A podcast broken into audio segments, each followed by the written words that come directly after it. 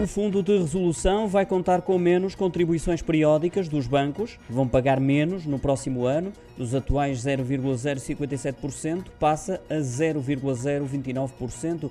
Essa atualização entra em vigor já a partir do dia 1 de janeiro. É uma das instruções do Banco de Portugal, que, por outro lado, manteve inalteradas as taxas para o Fundo de Garantias de Depósitos. A contribuição anual permanece assim nos 0,0018%. Esta foi outra das instruções do Banco de Portugal publicadas hoje.